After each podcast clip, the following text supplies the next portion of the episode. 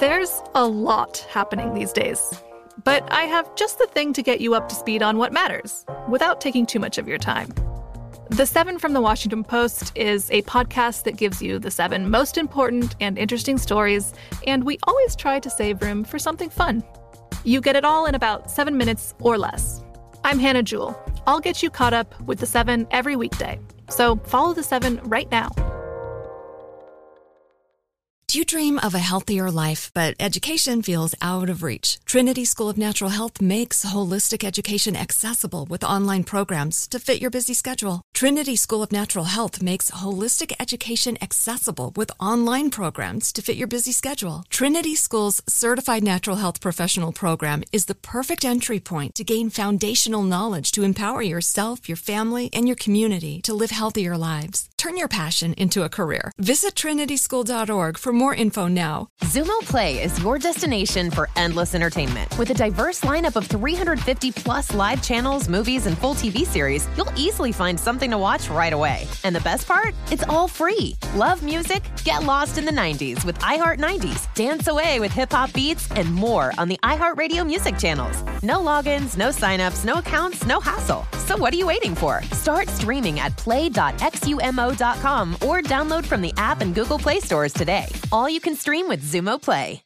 Are you on the hunt for a new home this spring? But don't know where to start? Fisher Homes is your solution. Your new home should reflect you from the front door to the kitchen and even your outdoor space. Start your journey by selecting your ideal home site, like in a cul de sac or that's tree lined, and then choose from a variety of expertly designed floor plans. Bring it all together at our Lifestyle Design Center. Let Fisher Homes be your new home solution this spring and start making memories at FisherHomes.com.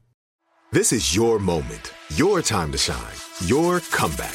You're ready for the next step in your career and you want an education employers respect. So you're not just going back to school, you're coming back with Purdue Global. Backed by Purdue University, one of the nation's most respected public universities, Purdue Global is built for people who bring their life experience into the online classroom. Purdue Global, Purdue's online university for working adults. Start your comeback today at purdueglobal.edu. Hi, I'm Chelsea Clinton, and this is the very first episode of my new podcast, In Fact. In the midst of COVID 19, more people than ever before are paying attention to public health. But COVID 19 isn't the only public health issue that we're facing currently. Now, before you say, ugh, I'm just sick of thinking about this, as someone who's studied and works on these issues, they impact us all, and talking about them doesn't have to feel like health class.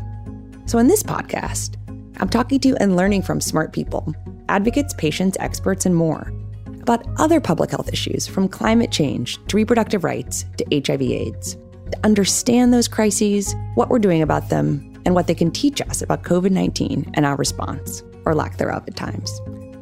Today, we're talking about one of the very first public health issues that ever captured my attention back when I was a kid in Little Rock, Arkansas the HIV/AIDS epidemic. When HIV was first identified in the early 1980s, it was a public health crisis mired in urgent scientific questions. How was it transmitted? What were the short and long term symptoms? Could it be treated? And then there was also stigma and bigotry, which were claustrophobic and deadly, homophobia, racism, and shame around sex, to name only a few examples, combined with a woefully inadequate response from our government, made the epidemic even more deadly. Today, we know how to help prevent new HIV infections, and we have medicines to render AIDS a chronic disease and make HIV itself untransmittable. Still, thousands of Americans acquire HIV every year. Millions of people around the world don't have access to treatment, and stigma remains dangerous, even deadly, across our country and around the globe. That's part of what we'll be talking about today. We'll hear from Queer Eyes, Jonathan Van Ness, who has been a vocal advocate for people living with HIV/AIDS since publicly sharing his own HIV positive status in 2019. And we'll listen to Dr. Oni Blackstock, an HIV physician and health equity advocate working here in New York City, talk about her experiences on the front line. But first, we'll hear from someone who got his start as an activist and member of the group ACT UP back in the 1980s, Peter Staley. More than 30 years ago, Peter and other LGBTQ activists demanded a response from our government on AIDS, and they refused to be silenced, even when confronted with disdain, disinterests, and arrests. Their rallying cry was silence equals death. Peter and ACT UP's work helped move attention, research dollars, and urgency, and certainly helped save lives.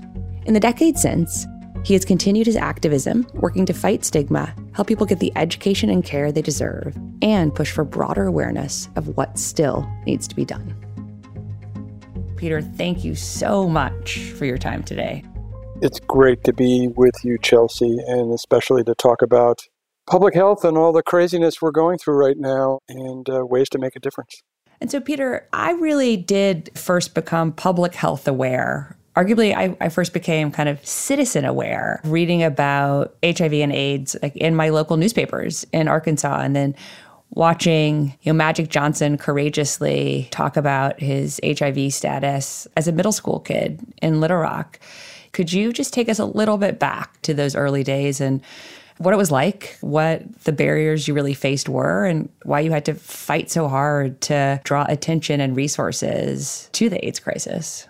Well, I was a closeted bond trader on Wall Street when the first cases of HIV AIDS were reported in the summer of 1981. And like many, I didn't know what was going on and noticed right away that the response that was occurring by politicians, etc., was very wrapped up in the homophobia I sensed that was systemic in America from my first sense of my own gayness in my teens.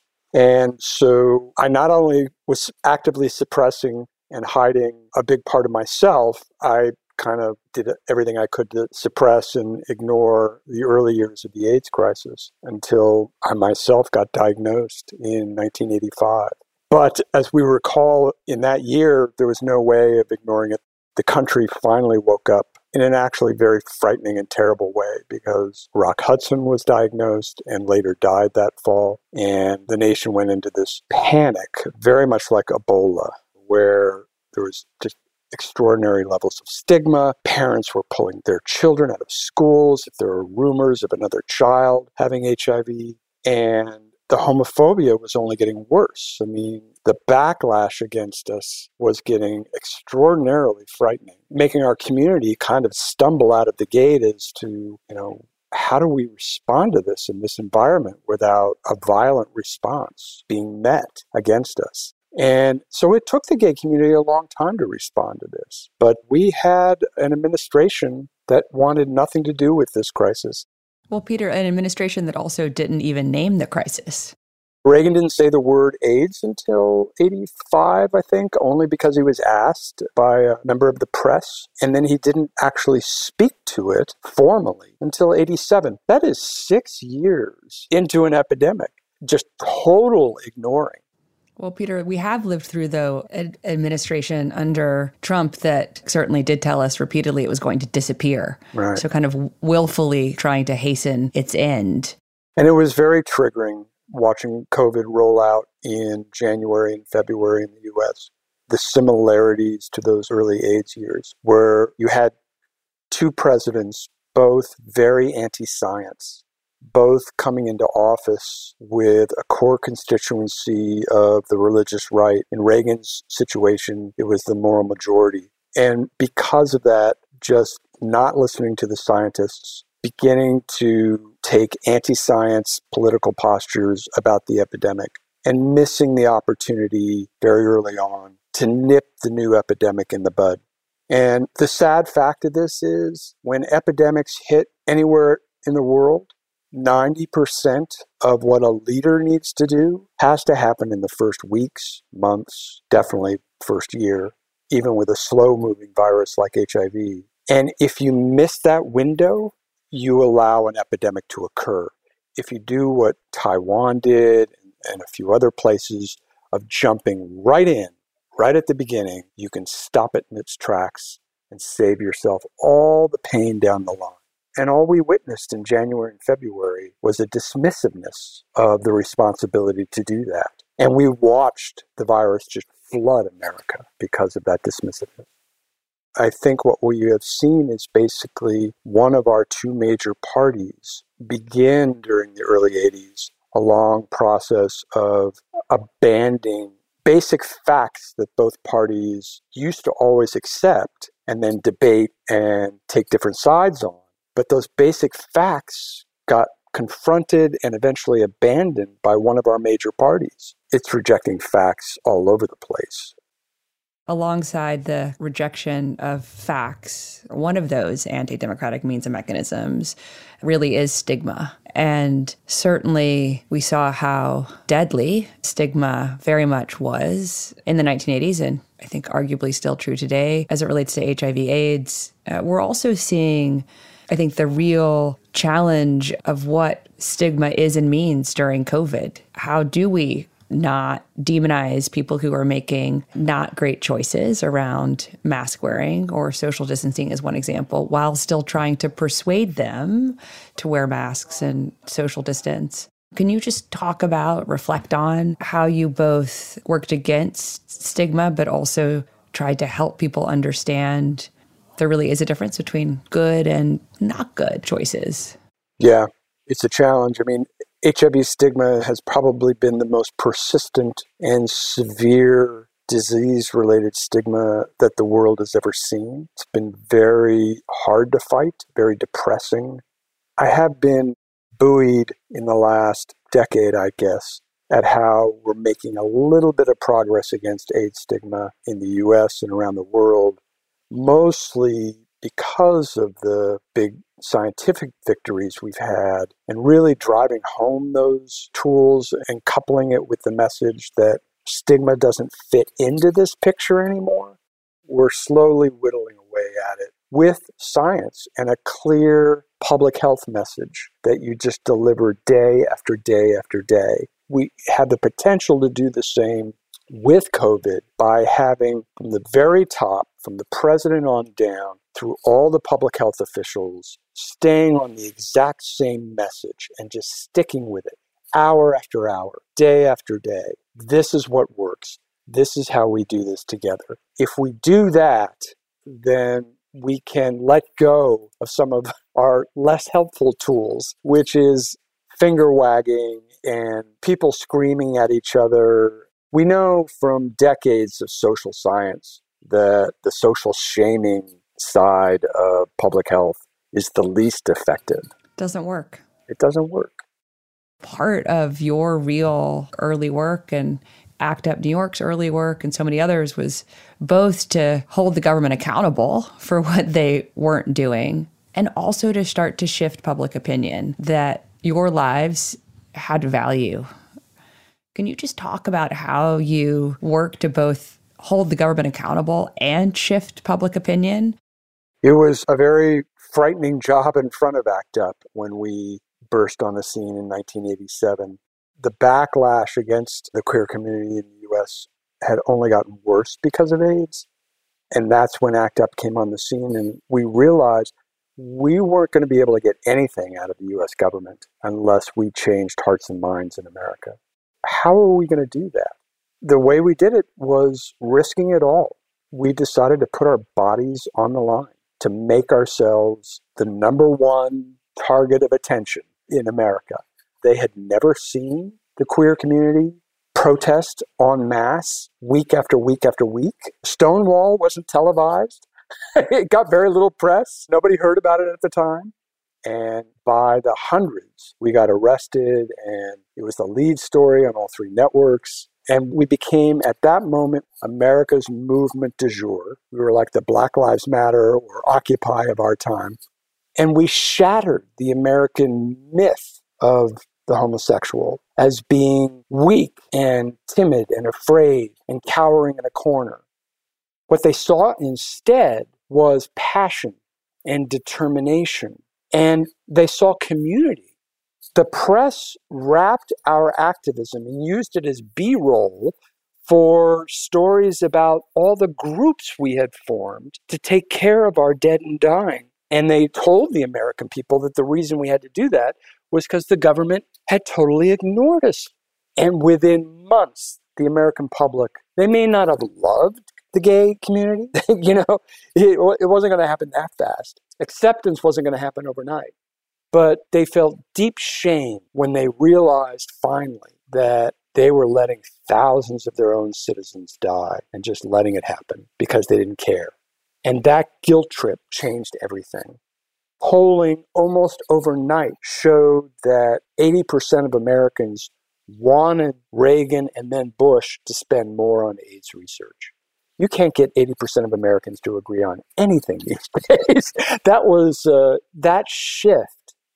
And you also saw the Gallup poll, the level of Americans who thought gays should be thrown in jail. That number collapsed 21% between two data points, between 88 and 89. And you just don't see poll shifts like that anymore. And within two years of that, Congress was appropriating and Reagan and Bush were approving hundreds of millions of dollars of increases in the AIDS research budget. It reached $1 billion a year by 1990, and other disease groups were complaining about a powerful AIDS lobby. And then we got your father coming into office, who fully leveraged all those dollars and put them to work during the 90s, aggressively spending that on research in the most effective ways to the point where by the end of his first term, we had this amazing breakthrough. And it's the reason I'm, I'm on your show today. The reason all of us are alive, because of those tax dollars that we loosened up. So that's how you do it. You've been in this work for 35 plus years. What keeps you going? How do you keep going? Yeah, you know, I got into ACT UP right after its first demonstration because I had been diagnosed a year and a half earlier. And I came to it with such selfish reason. You know, it, very human. I, I just want I wanted to see if I could save myself, buy myself a little time, add a few months to my lifespan. But within six months of being in that room on the first floor of the Lesbian and Gay Community Center on West 13th Street in New York City with hundreds of other activists fighting for their lives and the lives of their friends, I got bitten by another bug, and that was this beautiful movement empathy of fighting for the greater good, fighting for something more than yourself. And I got to witness all that. I got to witness actually victories and, and witness lives being saved as a result of activism.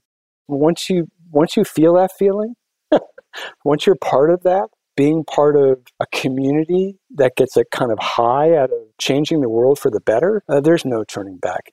And, and it's wonderful to see today's younger generations because they, they, you know, something got ingrained in them where they've got the empathy right up front.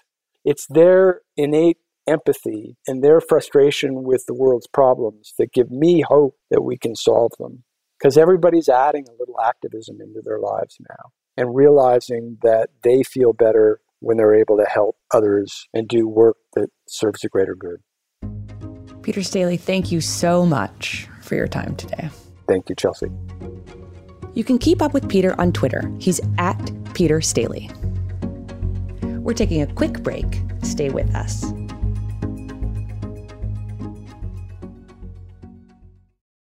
Finding the right news podcast can feel like dating. It seems promising until you start listening. When you hit play on Post Reports, you'll get fascinating conversations and sometimes a little fun too. I'm Martine Powers. And I'm Elahe Azadi. Martine and I are the hosts of Post Reports. The show comes out every weekday from the Washington Post. You can follow and listen to Post Reports wherever you get your podcasts. It'll be a match, I promise. Like many of us, you might think identity theft will never happen to you. But consider this there's a new identity theft victim every three seconds in the U.S. That's over 15 million people by the end of this year, equal to the populations of New York, Los Angeles, and Chicago combined. Even worse, identity theft victims often don't even know they're victims. That's why Lifelock Identity Theft Protection alerts you to identity threats, even the ones that don't show up on a credit report, like data breaches, fraudulent bank transactions, loan and credit card applications, and crimes committed in your name. If your identity is stolen, your own dedicated Lifelock US based restoration specialist will work to fix it. Lifelock protects you in ways that you simply can't on your own. Join now and save up to 25% your first year at lifelock.com slash iHeart. That's lifelock.com slash iHeart to save up to 25%. Identity theft protection starts here.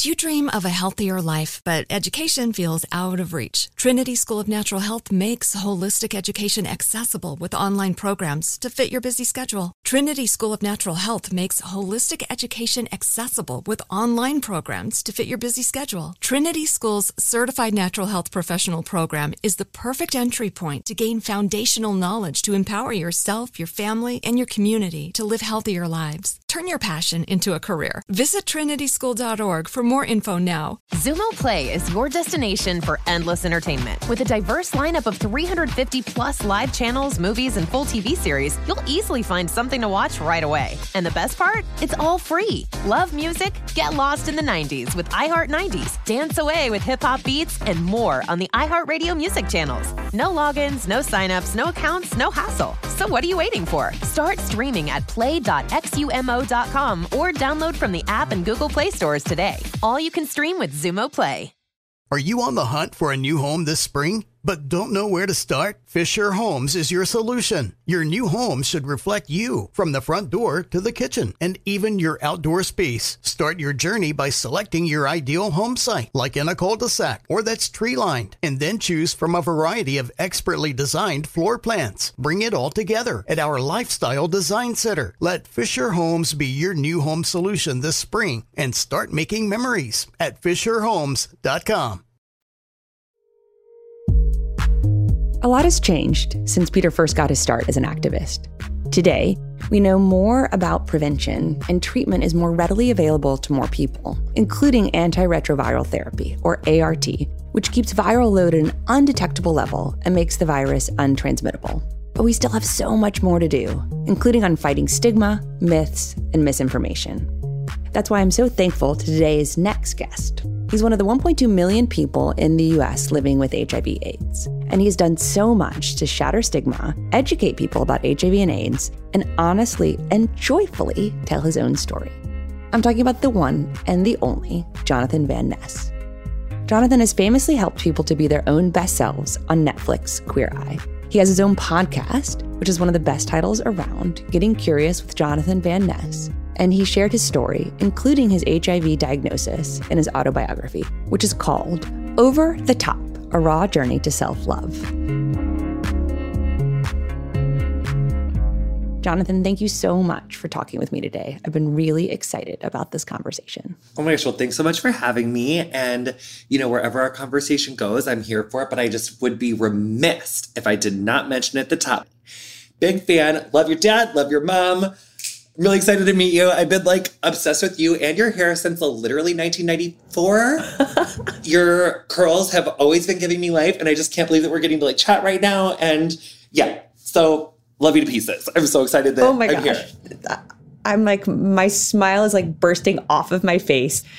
Well, my my hair like is many stories in and of itself, but that's a different conversation. So, I'm a few years older than you, but we both grew up like in the 80s and the 90s. And I remember learning about HIV like as a kid in Arkansas. And then I really remember when Magic Johnson so courageously and heroically spoke about being HIV positive. Do you have moments like I had when I was a kid watching Magic Johnson that really stood out to you as people who were living with this disease and in their own way helping to stand up against the stigma of the disease?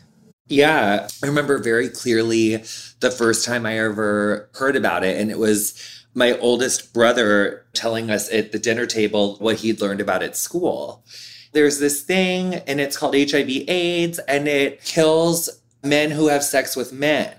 That's what your brother was learning in school. Yeah, men who have sex with men and drug users. And so, you know, when I heard that, I was like, oh God, like, I mean, I think it was just at a time where I was like, could I be gay? What is gay? Am I different than everyone else? So I think from a very early age, it was like, it's going to kill me.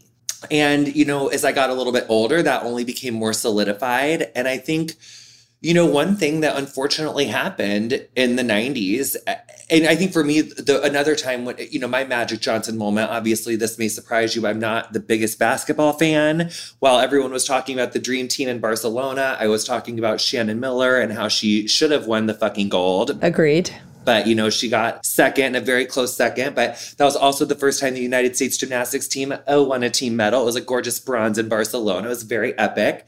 And so that's what i was glued to in 92 and then 1996, Rudy Galindo won the United States men's figure skating competition and he was living with HIV and he talked about that. I remember in this like segment that year and he it was just very ahead of his time for someone to you know be an athlete who was winning nationals and at least for me, I mean, because it was new to me, I, you know, again, I didn't really watch basketball. So it was like magic. What? it was Rudy Galindo for me in 1996. And he was just incredible. And I think that was, you know, again, years before I was understanding what my sexual orientation meant. And I do think that unfortunately in the 90s, you had this like incredibly homophobic time. And there was just such a pervasive idea that this was God's punishment. This was people bringing it upon themselves.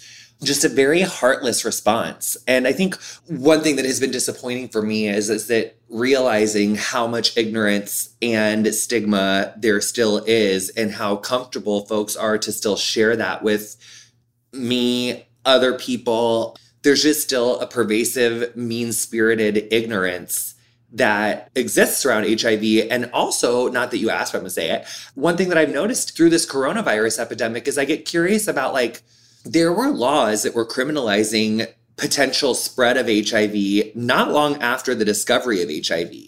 It was less than a decade ago when the Obama administration finally removed the prohibition of HIV positive people from entering the United States if you weren't an American citizen, right? Which is a mind boggling, I think, data point.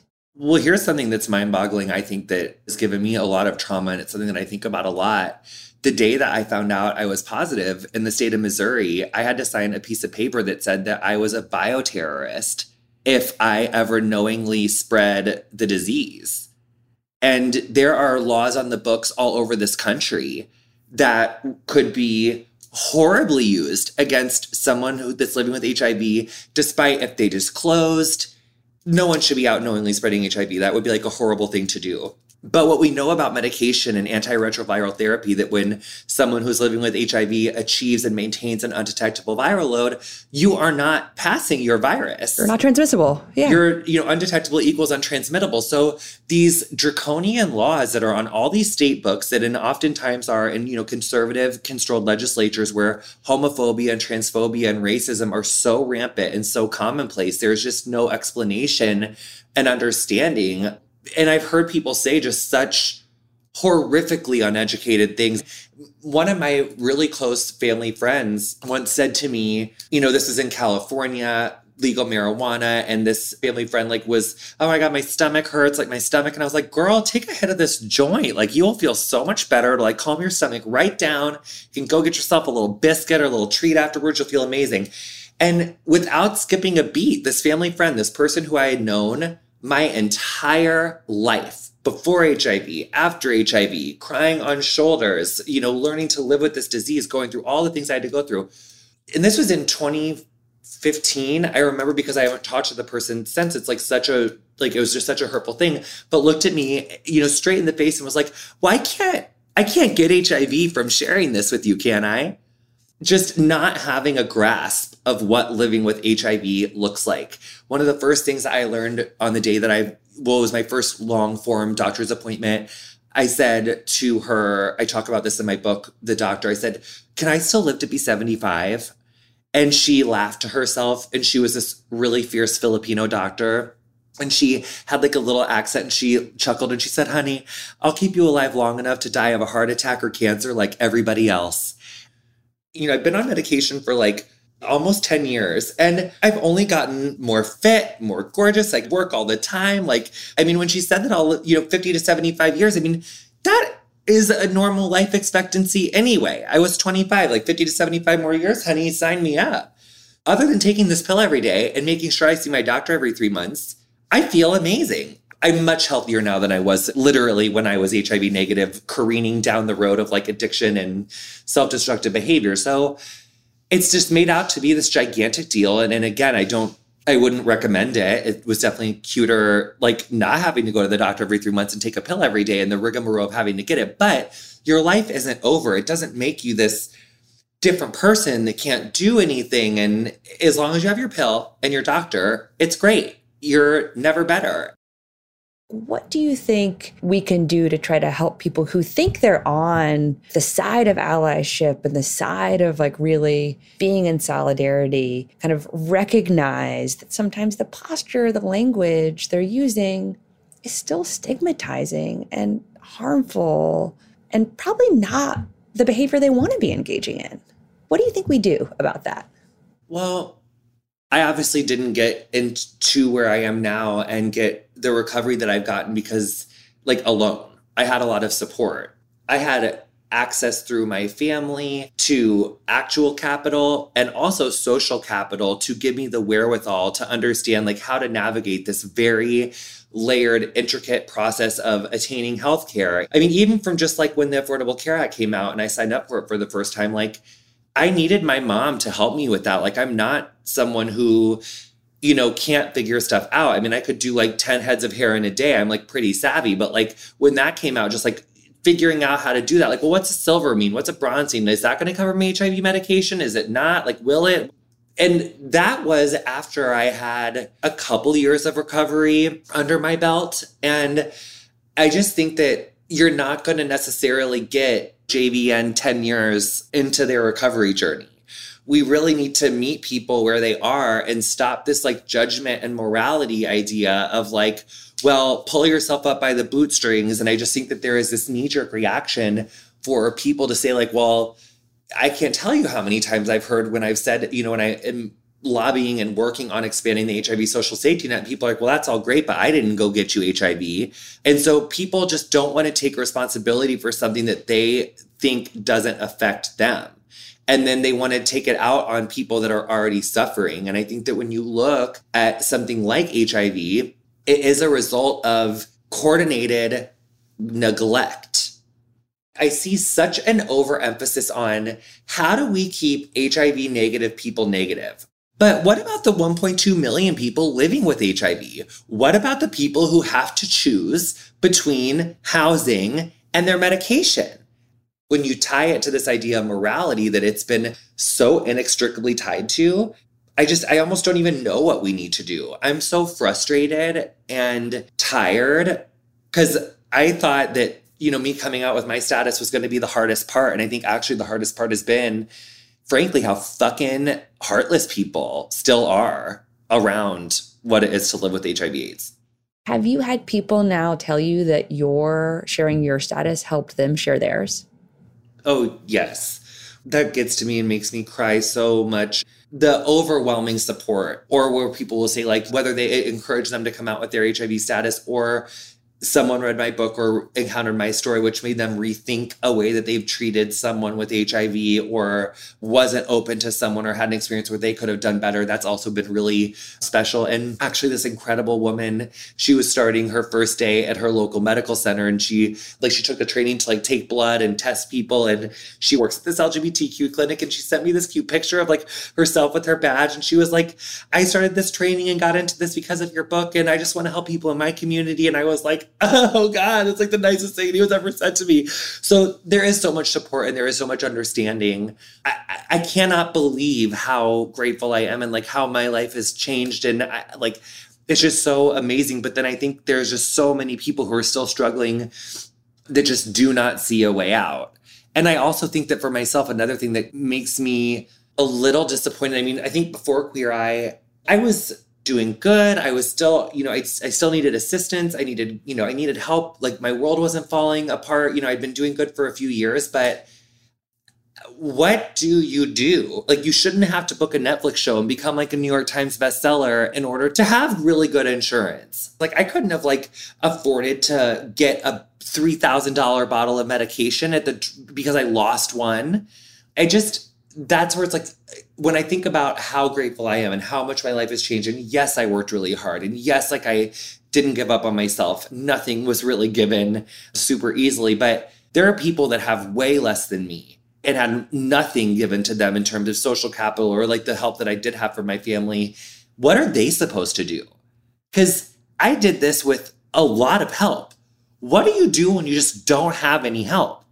I feel like I need like patience training because it's also like unwinding people's negative held beliefs and stigmas. Like people's internalized stigmas. Yeah. Because I mean, people just have such strong internalized homophobia around this. People who lived through this pandemic in the early onsets of it, you know, we think about how scary the last year was with the onset of coronavirus and the end of 2019. But like that was the case with HIV too. There was a lot of fear. The people that were heterosexual, cisgender people in the in their 20s and their 30s and their 40s were just baked in this world where people could be contracting an illness and dead in their 20s, teens, 30s, dead. Families disowning them, don't ever come home, dead. When I was in eighth grade and told my dad I was gay, he said, don't come home with AIDS and, and that's not my dad being a bad person. That's what was on the news. We've all been front row to this horrific pain and suffering that had homophobia all ingrained in it. It had structural racism all ingrained in it. And people still haven't really definitively taken the step. So it's like, for me, when I hear the casual ignorance and the casual homophobia, I just go like from zero to 50 it's so hard because this is my lived experience and I have fought against this and people are still fighting against this. And so when you have elected leaders that are, you know, the Marjorie Taylor Greenes of the world and then their constituents really believe this like highly radicalized religious propaganda rhetoric around like, you know, things such as HIV AIDS and abortion and, you know, healthcare stuff. It, it really makes me lose my patience because there is such a disregard for humanity and for for people and just so much judgment. Like i don't know how to get through that. And you know we talk about like unity and we talk like how do we get forward and what do we do? It's like we have to reach people where they're at. Feels like it's it's a really difficult impasse. There is hope. There are good people doing good things but then i don't know. I feel really stuck in some ways about it. The burden shouldn't be on you to justify your humanity. I think that's a horrific framing that we too often have in our discourse and conversations where kind of people get otherized and then somehow have to prove commonality and humanity and like assert dignity instead of it just being accorded to you because like that's the right place to begin. And i i hear you on the not finding unity with the people who don't recognize our humanity because i don't think you can compromise with bigotry there's no compromise with people who don't think that you should have like agency or freedom or life or health because of, of who you are or what your HIV status is. So I'm not going to argue that point. But I am going to thank you for your time today. Oh, thank you for your time, Chelsea Clinton. Uh, I can't believe we got to meet you. Oh, love so much. Yay. Jonathan's memoir is titled Over the Top A Raw Journey to Self Love and you can hear him on his podcast, Getting Curious with Jonathan Van Ness, and follow him at JVN. We're taking a quick break. Stay with us.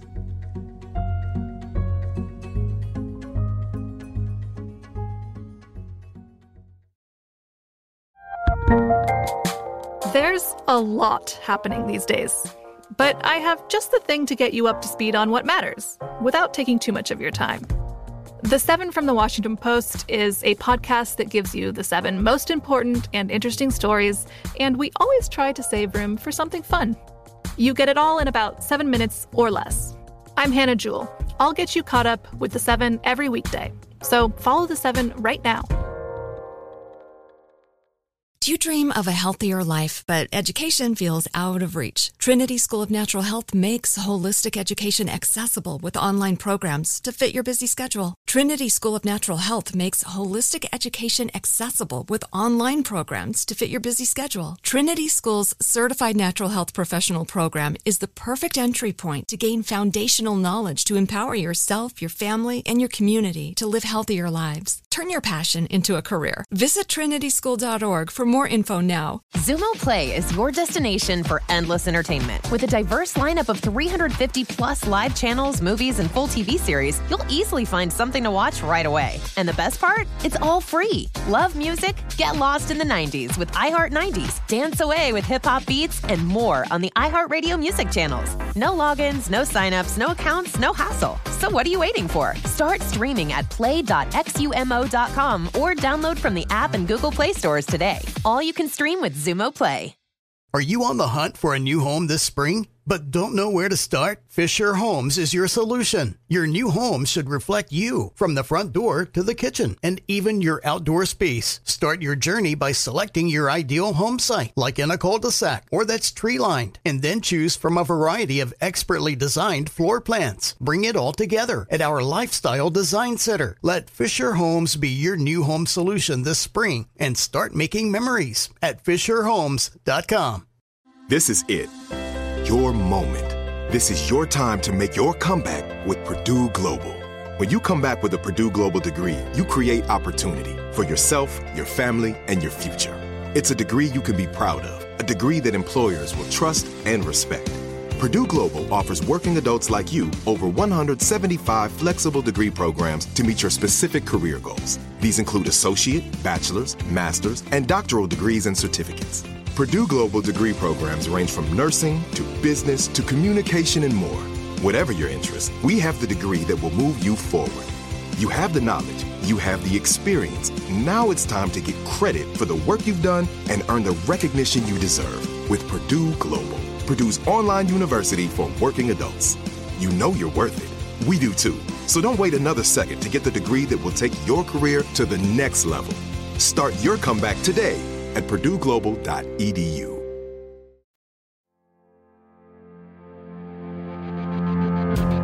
Over the last several decades, public perception of who is affected by HIV and AIDS has played a very real role in shaping the response, or lack thereof, to the virus.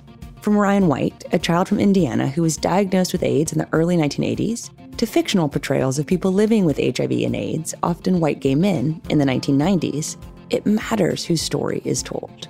The reality of HIV AIDS in the US today is too often an untold story. And that's what our next guest, someone who works directly with communities and patients affected by HIV AIDS, is here to talk about. Black Americans are disproportionately overrepresented in new HIV diagnoses and among people living with HIV and AIDS. According to the CDC, in 2018, Black Americans accounted for 42% of new HIV diagnoses, even though Black Americans make up only 13% of our population. It is indisputable that Black Americans face racism in public health and our medical system. HIV is only one example of this. The COVID 19 vaccine rollout has been another. Someone working hard to address these inequities is Dr. Oni Blackstock. Dr. Blackstock is a primary care and HIV physician and activist here in New York City. She's also the founder and executive director of Health Justice, an organization that works to center anti racism and equity in healthcare practice. Dr. Blackstock, thank you so much for joining us. Thank you so much for having me. It's a pleasure to be on. While I know that you have quite a few family ties to medicine, I wonder if you could share why you became a doctor and also why you decided to focus your work on HIV/AIDS. You know, my mother was born to a single mother. My mom really, you know, struggled a lot. She talked often of like having to put cardboard in the bottom of her shoes. My mother's mother really emphasized the importance of education. And my mom ended up going to Brooklyn College where she had a professor who really took an interest in Black and Brown students and mentored them and encouraged them to pursue medicine as a career. She ended up coming back to New York City to do her residency at Harlem Hospital, which, you know, has really a legacy of training like generations of black doctors, and then spent the bulk of her career in central Brooklyn. I have a twin sister who's also a physician. Her name was Uche. You know, we accompanied our mom to like many community health fairs and we saw the ways in which she married service and advocacy with medicine. And so honestly, didn't really consider anything else and while I was a medical student, ended up going to Ghana and doing work at a clinic called the Fevers Unit, which was this HIV clinic literally located outside of the hospital campus, like literally marginalized in the way that people who went to the clinic were marginalized.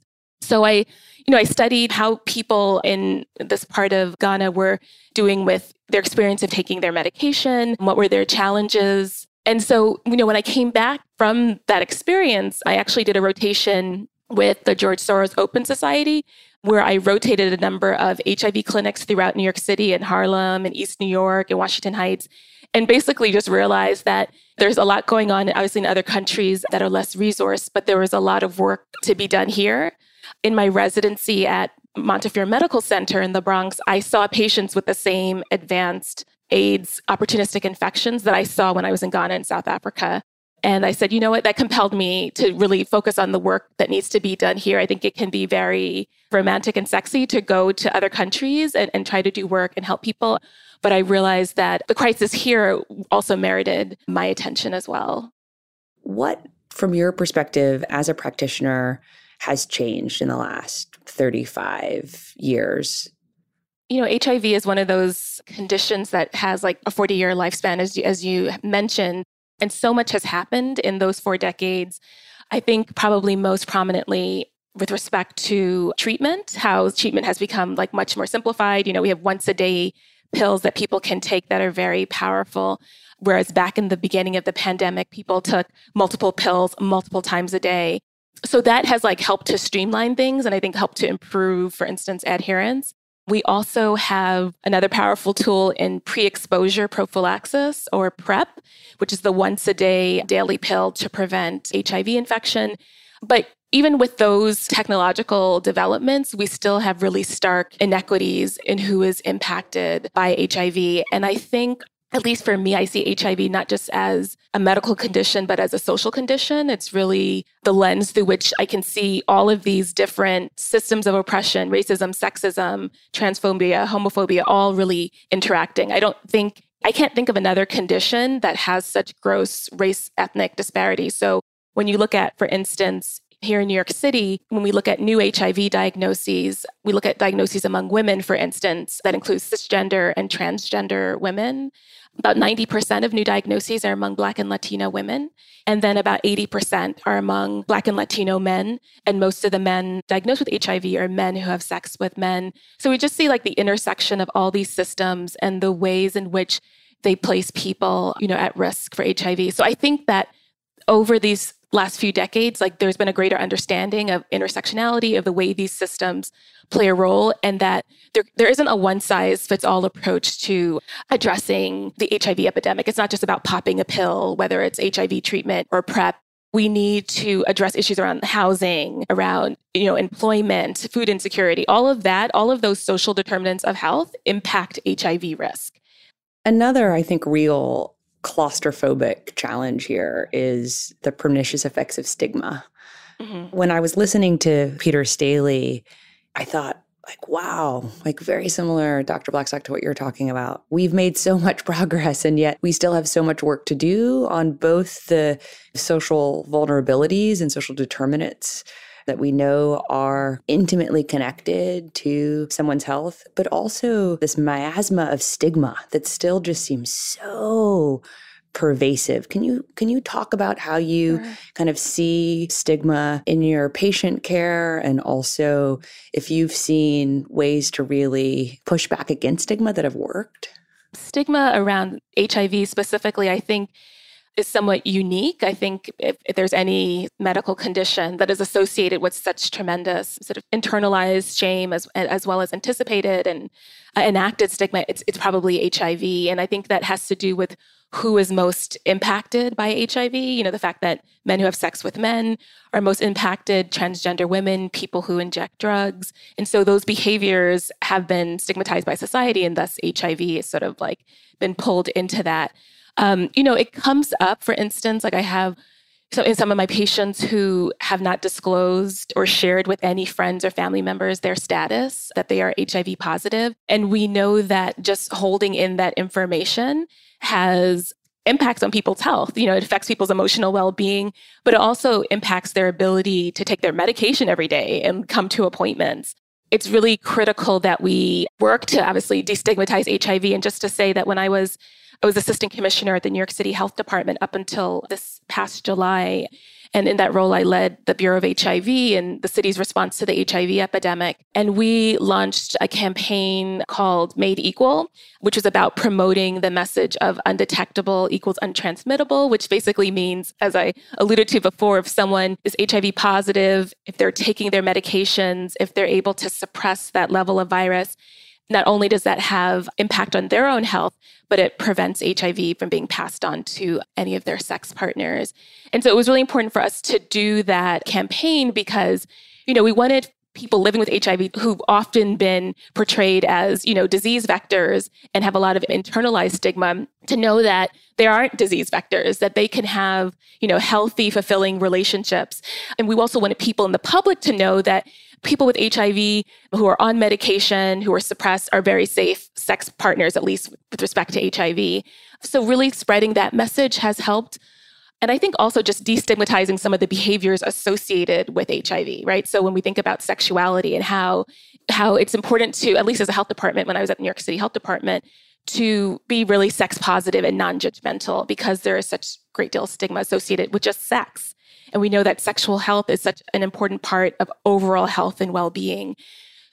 I know that you've worked on all of these related issues from your public service and the Department of Health here in New York City through your practice and also through your organization, Health Justice. Could you talk a little bit about its work and its goals? Sure. So, my organization, it's a health equity consulting practice, and it's really focused on centering anti racism and equity in the workplace and also helping organizations, both public health and healthcare, to reduce health inequities in the communities that they serve. And a lot of my work at the health department, you know, revolved around advancing racial equity, gender equity, LGBTQ equity. And I got just really inspired to do that work at the health department on a, a citywide level and decided my next step would be really focusing my career on helping to advance equity in public health and healthcare organizations. I think we've seen the impact of the pandemic in terms of really revealing a lot of existing inequities and also emerging inequities with respect to COVID. So there's a lot of work that needs to be done. And I'm really interested in engaging with organizations that are ready to do that work. Dr. Blackstock, I do, though, just want to ask you what it has been like over the last year, you know, as a HIV medicine practitioner caring for your patients during the COVID pandemic. How has it been different for you as a healthcare provider, and how has your patient's experience been different? What's been interesting is, you know, healthcare providers are learning along with the public about the you know, novel coronavirus. So I have to say at the beginning of the pandemic, myself and my colleagues, we, you know, were very concerned about our safety and having obviously adequate PPE.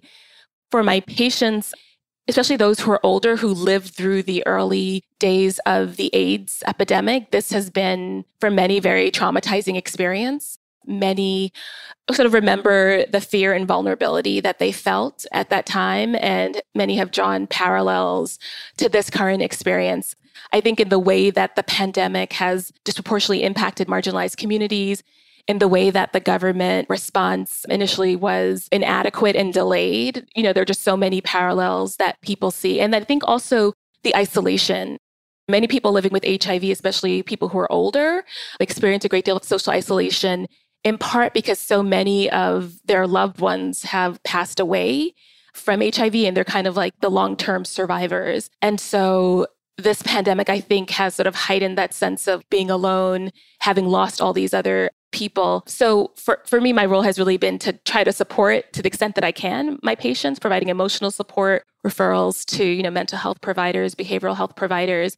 But this has been challenging. I provide care in central Harlem you know, which has a very high poverty rate. My patients have really been directly impacted by this pandemic and have tried to also continue to take care of themselves at the same time.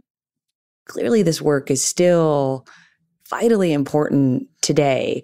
How does that work continue in COVID 19 when we can't gather in shared communal space? How is that sense of shared community and continued trust able to persist while we're separate and apart, at least in a physical sense? It's been very challenging. I think it's challenging for obviously people living with HIV and those who may be at risk to, you know, figure out how they can engage in care. The availability of appointments and other services are much more limited now. We've seen the ways in which we've kind of had to be nimble. For instance, at the beginning of the pandemic, you know, a lot of organizations stopped doing community outreach work for fear, obviously, of exposing their employees when that happened, you know, HIV testing, for instance, became a lot less available. And so, what we ended up doing when I was at the New York City Health Department last year, we actually ended up creating a home HIV test program where the community based organizations, our partners that we work with, were able to give a home HIV test sent to them. So, I think it's really these are new times. So it's really about innovating and figuring out how we can leverage partnerships with community based organizations and how they can also learn best practices from one another so that we can continue to ensure we've made a lot of progress towards ending the epidemic, that we don't sort of reverse the progress that's been made so far. You just spoke about kind of the rise of at home testing. I mean, not only for COVID 19, but also for at home HIV testing and other STI testing. As we continue to hopefully move through and eventually move forward from COVID 19, what shifts have happened do you hope stay? What do you think still radically needs to change from a public health perspective? people are probably very familiar with this, but just the increasing use of telehealth, for instance. Like, I don't know why before the pandemic we weren't leveraging it and using it, but the pandemic obviously has accelerated telehealth. And I think for many individuals who have you know access to a telephone or um, you know a, a smartphone or a computer like this is incredibly has been super helpful and has made things a lot easier both for patients as well as for providers. But then again obviously the challenge is that we know there's a digital divide. There are you know inequities in terms of digital access digital literacy. So that's not the solution for everything but i think it's a positive step forward what do you think, not just from a kind of an HIV practitioner's perspective, you know, needs to happen at the national level? Like, what do you want to see out of this new CDC leadership, and and what thoughts might you have from a, a global level too? Yeah, no, it's it's super exciting seeing the CDC promote evidence-based public health interventions is incredibly important. And so I think the work that they have done thus far has been really I think really important in terms of gaining the confidence of the public. I think what we've seen happen also is I guess early on in the pandemic, right, the sidelining of the CDC, but really having President Biden and his administration leverage and utilize the expertise that's there from a global health perspective, just thinking about COVID 19, you know, just ensuring that we understand the ways in which we are interconnected, but we need to understand that many people in low income and middle income countries have not seen a vaccine rollout yet and are going to be neglected or left at the sidelines as some of more wealthier countries are rolling out with a vaccine. But the reality is that we know COVID 19 and the virus know no boundaries, know no borders. And so we need to make sure that not just because we fear that we could also be infected, but just out of humanity that we want to make sure that everyone's taken care of. So I think I would love to see that. And I think I've seen the Biden administration, I read something recently about an investment in like a global a fund to ensure access to the vaccine for lower income countries. But I think that needs to also be a priority for us.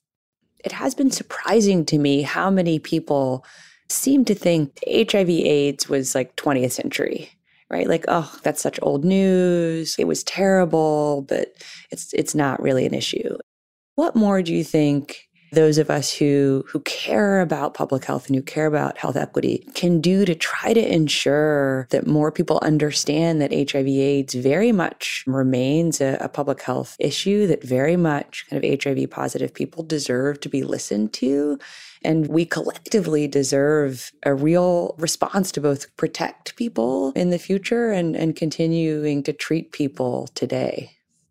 You know, I think that obviously with this pandemic, a lot of the attention that had previously been on HIV obviously has gone away. But I think we need to understand the ways in which many of the same structural drivers and social determinants health that have placed communities at risk for COVID 19 are some of the very similar systems that have created these inequities in terms of HIV and allow the HIV epidemic to persist and to continue.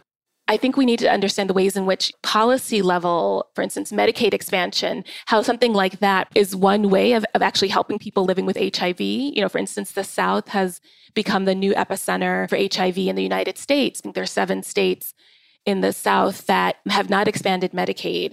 But we know that Medicaid is one of the main providers of healthcare to people living with HIV.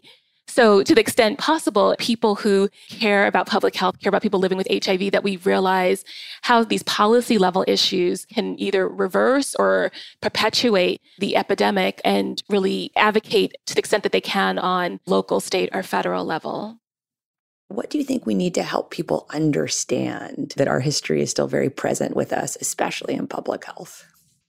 I do think that because there's been obviously this sort of awakening that many people have had about inequities and the drivers of health inequities, now is a time where we need to really begin to really start taking action. And I know at the New York City Health Department, our former health commissioner, Mary Bassett, actually launched an initiative called Race to Justice, which was really about bringing discussions of racism to the fore and really understanding how racism impacts health outcomes and how we need to change the way that we do our work at the health department. So I think sort of broad initiatives like that can be helpful. And then obviously, in education, in schools, wherever possible, this communicate this information around structural drivers, inequities can really be shared in a way that is, is understandable by folks in a way that actually motivates them to want to have change. Is understandable in the sense of hopefully then not only motivates them, Dr. Blackstock, but where they feel responsible and where we feel responsible. Definitely. I think I think if we're not working to dismantle these systems, we are complicit in them. Folks need to also understand the ways in which they are responsible for enacting change. Dr. Blackstock, thank you so much for your time today. I'm incredibly grateful. You're very welcome. Thank you so much for having me on. You can learn more about Dr. Blackstock's work and the organization she created, Health Justice, at healthjustice.co or follow her at Oni Blackstock. So much of the history of the HIV AIDS crisis has been characterized by indifference, ignorance, and stigma. We've lost millions of people around the world who would be alive today if different decisions had been made at different junctures, including by our own government. And yet, as we heard from our guests today, when activists bravely set out to change the public perception of the virus, they did. Though the work isn't done. We have so much more to do to expand access to good HIV AIDS care and build truly more equitable public health and healthcare systems. Doing that will require more resources across science and medicine alongside political will. There's a saying in public health that outbreaks are inevitable, but epidemics aren't. We are not passive to germs, and I certainly hope that we can learn from our mistakes and our successes in confronting HIV and AIDS to help improve our ongoing response to COVID 19. Stigma is deadly, racism is deadly, inequity is deadly, but we can confront them and do better, as we've heard from all of our guests today. They have done that and so much more. I hope that you will follow them, learn more about their work, and support them. Thank you for joining In Fact. In Fact is brought to you by iHeartRadio. We're produced by Erica Goodmanson, Lauren Peterson, Kathy Russo, Julie Subrin, and Justin Wright, with help from the Hidden Light team of Barry Lurie, Sarah Horowitz, Nikki Huggett, Emily Young, and Huma Abedin, with additional support from Lindsay Hoffman. Original music is by Justin Wright. If you liked this episode of In Fact, please make sure to subscribe so you never miss an episode, and tell your family and friends to do the same. If you really want to help us out, leave us a review on Apple Podcasts. Thanks again for listening, and see you next week.